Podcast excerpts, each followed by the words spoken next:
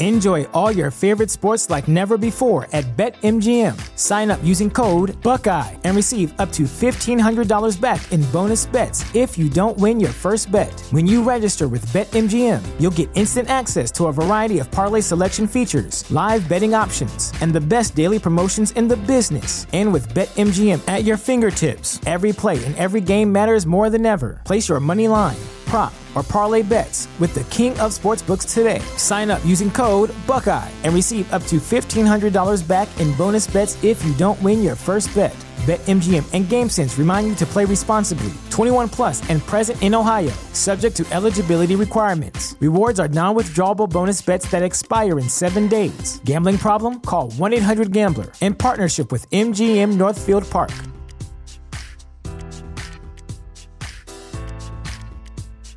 I'm an old guy, so I like old things. That's not to say that I don't like new things. I do like new things. There's a lot of new things that I like. But being an old dude who's not really all that old, really, in the grand scheme of things, I'm not an old man. Now, my back would disagree, my knees would disagree, but I, I'm, I'm a rather old personality, I guess. I don't know what I'm trying to say. I like old things or at least I like things that were new when I was young. Does that make sense? I think what I'm trying to say here is that I'm going to talk about a movie today and it's from 1987. I guess I guess that's what I'm trying to say.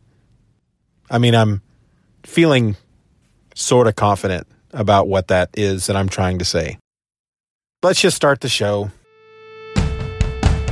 The following podcast is going to contain spoilers along with me, just a regular guy talking about all the things I love, such as comics, movies, television, music, and books. So, yeah, proceed at your own risk.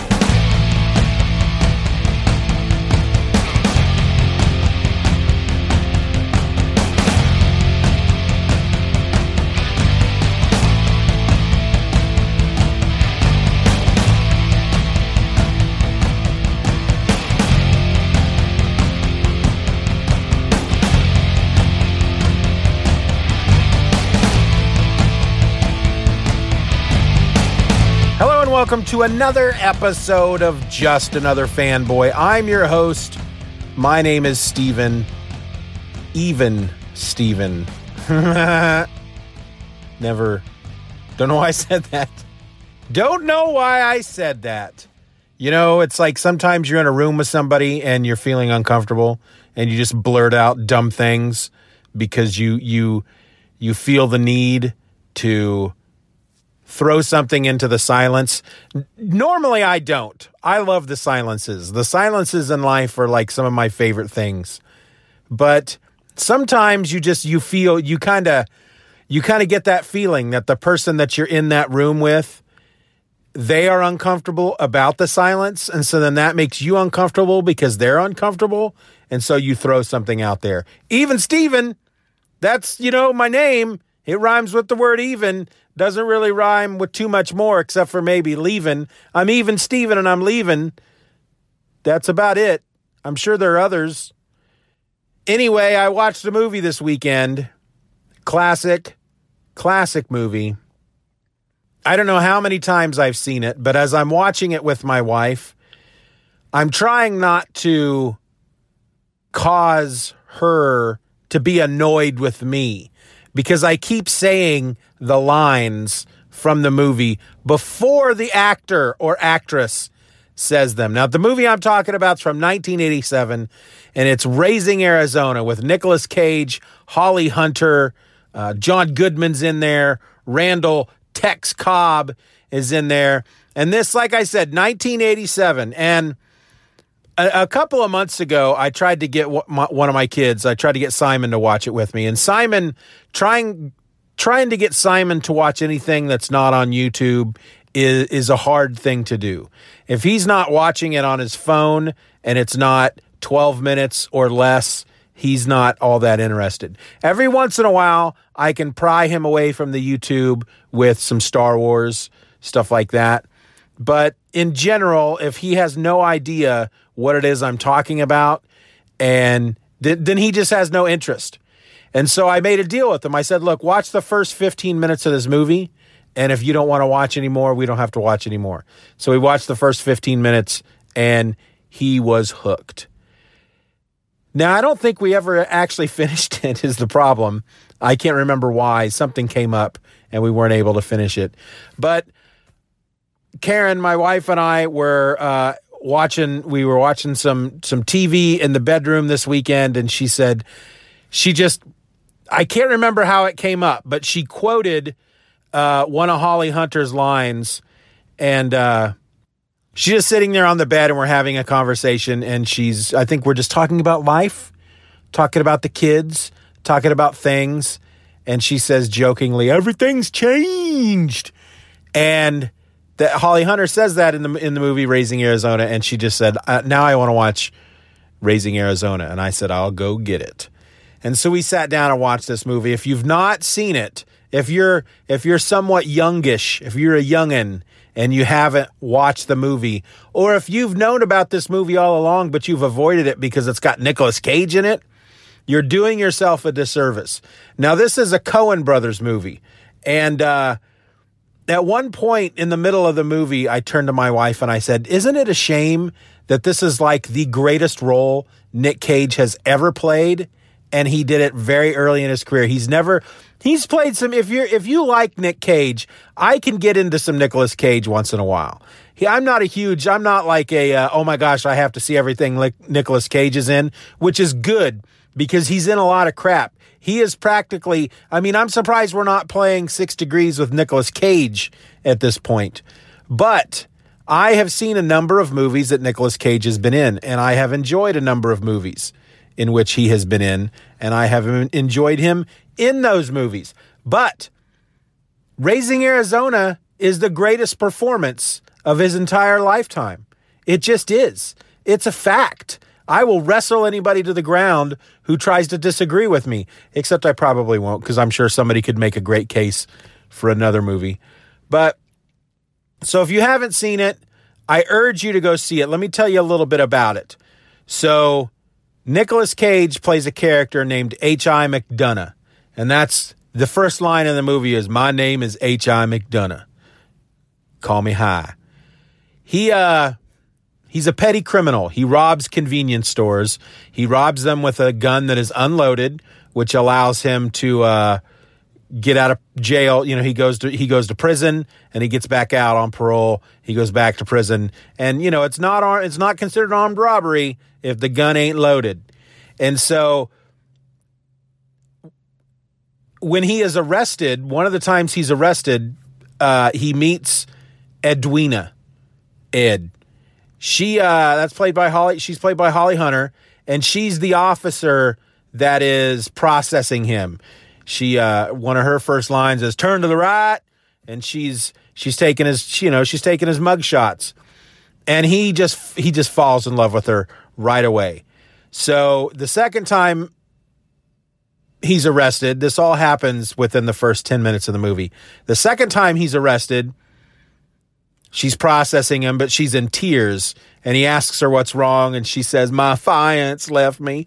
And uh, he tells her that that you tell him, you see him, that he's a damn fool. And uh, he basically, you know, he doesn't quite profess his love to her, but he pretty much tells her that he thinks she's the greatest thing since sliced bread. So then the third time he is arrested, he asks her to marry him. No, that's not true. Um, he gives her a ring because then after he gets out of prison that third time, he comes into the court, he comes into the the station to ask her to marry him. Um, because it's it's such a funny moment because she's processing another another uh, criminal and he's at the board where she's taking his his photograph and he comes in and he tells her, you know, I don't remember his exact line, but he says his line to her that's basically like I'm I'm asking for your hand in marriage. And then he turns to look at the guy who's in handcuffs that's having his photo taken and he says, "Howdy, Kurt." And it's just he Nicolas Cage is so good in this movie. There's no way that I'm going to be able to project how funny he is. And a lot of it's due to the writing the the the Coen brothers has uh, they they've written just such a great movie. So Holly Hunter and uh, well Hi and Ed, they get married. and they try having kids. They um they move into a, a trailer, or as he refers to it, a, a, mobile home or a starter home in suburban Tempe, and uh, they start trying to have kids, but they find out that she's barren, and uh, or as as he puts it, her insides are a rocky place where his seed can find no purchase, and uh, they start. They're they're both very depressed. They're they, they were having such a happy marriage and now they can't have kids and they've just let everything go. And ed has even quit her job. She's no longer working for the police department and Hi finds himself driving past convenience stores that are not on the way home. But then something happens. They see a uh, uh, uh, a, a news story on tv about the arizona quints and this is a five kids that were born to florence and nathan Arizona. Nathan Arizona is a famous guy in their their local area because he owns a furniture store called Unpainted Arizona where you can buy unpainted furniture. And so they decide they got five kids, they got more than they can handle. They're going to go get one of them, take the kid and raise it as their own. And then like I said, that's like the first 10 minutes of the movie and then it just goes from there. John Goodman and I, I, can't remember who plays his brother. They were in prison with uh, Hi, and they break out at one point and rob a bank, and it's it is a funny classic movie. I think it still holds up to this day. It's got a bunch of great lines in it that I would love to recite to you, but I would not do them justice. Um, an example would be there's this great sequence where where Hi goes into a convenience store to rob it. He uh, he's with he's with Ed and the new baby Nathan Jr. Um, they pull into a convenience store and uh, Hi Hi announces that Nathan needs some huggies. So he goes into the convenience store. He pulls a uh, a thing of pantyhose off the off the rack he grabs a thing of Huggies. He approaches the counter with the pantyhose over his face, the Huggies under one arm, and a and a pistol in the in, in the other hand.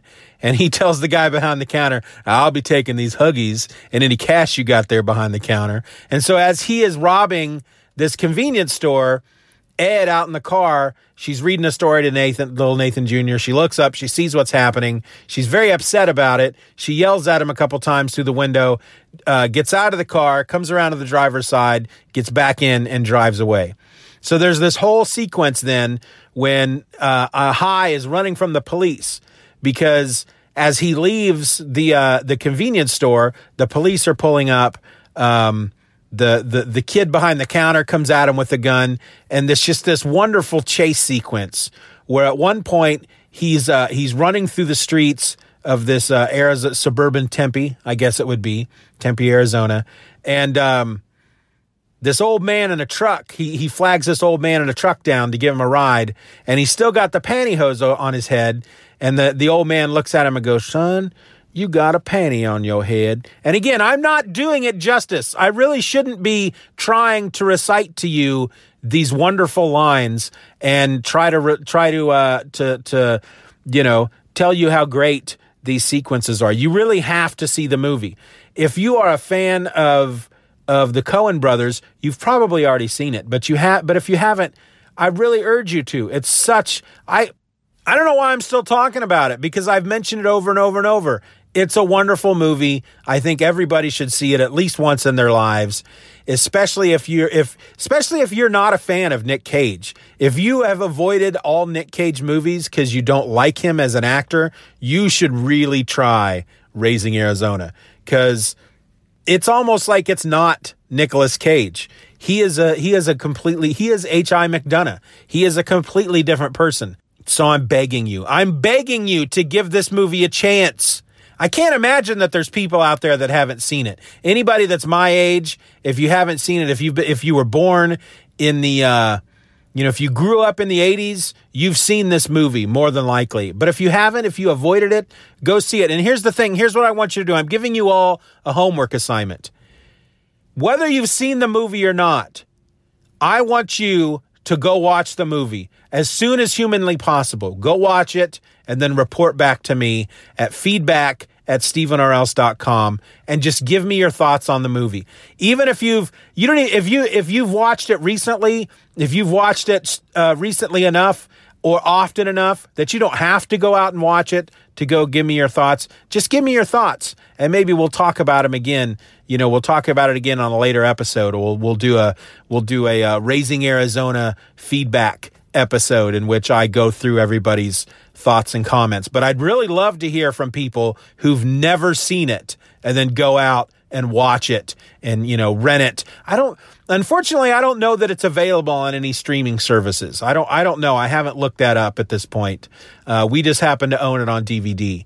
Um, but yeah, I'd really be interested to hear what people who've never seen it how they how they how they perceive the movie, what the movie does for them, how it makes them feel because I've seen it at least double digits at the least and I'm talking mid maybe uh, uh, mid to low double digits. I don't know, 20, 30, 40 times, who knows.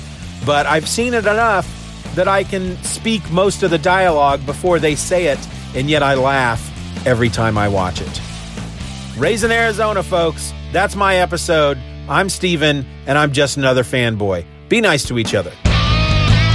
Just Another Fanboy is a presentation of the Stephen or Else podcast. Questions and comments can be directed to feedback at stephenorelse.com. You can support the show for as little as a dollar a month at patreon.com slash Stephen R. Orr and get instant access to the My Other Podcast podcast. A weekly show about whatever crawls its way into my tiny little mind just moments before I tap record. You can find me on the World Wide Web at StephenOrElse.com or find me on Twitter and Instagram by searching for at Stephen or Else. I also encourage you to subscribe to the show, leave us a five star review, and share this episode with a friend. Just Another Fanboy is a proud member of the Comics Podcast Network. You can find that over at comicspodcasts.com. All links will be in the show notes.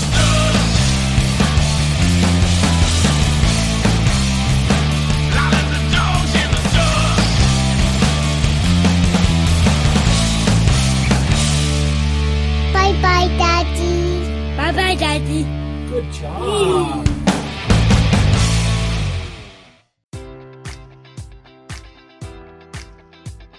Enjoy all your favorite sports like never before at BetMGM. Sign up using code Buckeye and receive up to $1,500 back in bonus bets if you don't win your first bet. When you register with BetMGM, you'll get instant access to a variety of parlay selection features, live betting options, and the best daily promotions in the business. And with BetMGM at your fingertips, every play and every game matters more than ever. Place your money line prop, or parlay bets with the king of sportsbooks today. Sign up using code Buckeye and receive up to $1,500 back in bonus bets if you don't win your first bet. BetMGM and GameSense remind you to play responsibly. 21 plus and present in Ohio, subject to eligibility requirements. Rewards are non withdrawable bonus bets that expire in seven days. Gambling problem? Call 1 800 Gambler in partnership with MGM Northfield Park.